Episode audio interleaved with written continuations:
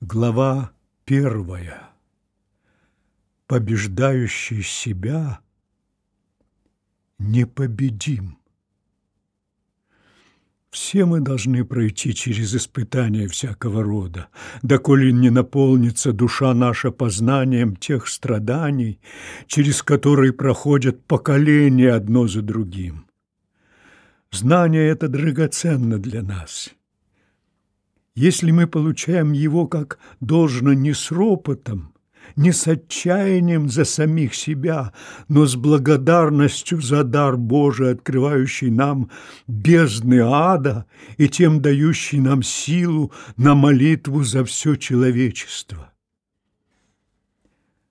Спасение подлинное состоит не в том, чтобы нам оказаться в некоем месте, огражденном от всякого рода неприятных вещей, а в том, чтобы и мы силою любви ко Христу победили ад и смотрели бы на него не со страхом рабов, а спокоем господствования над ним.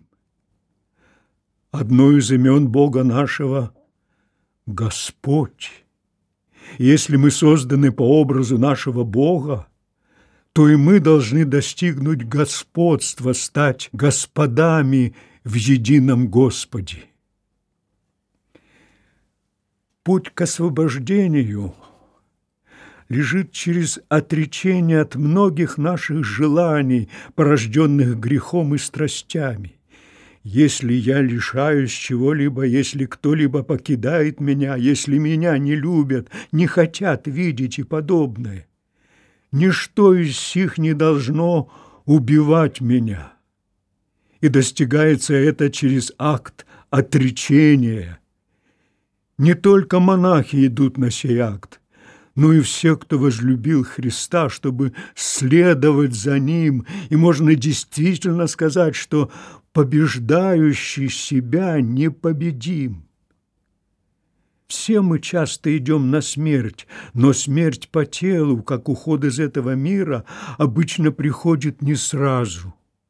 Мы умираем тысячу смертей на каждый день, в каждом из наших малейших отречений, и по мере роста в нас свобода от страстей и рабства кому бы то ни было, освобождается наш дух для иного мира, для иного плана бытия. И все сие весьма просто и может быть доступно даже детям.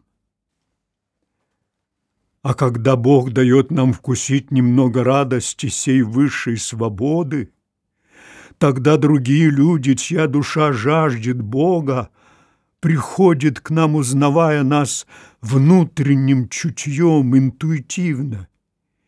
И таким образом к нам приходит радость уже и любви, радость возможности помогать другим, как нам кто-то раньше помог в том же деле, то есть на том же пути искания нами Бога.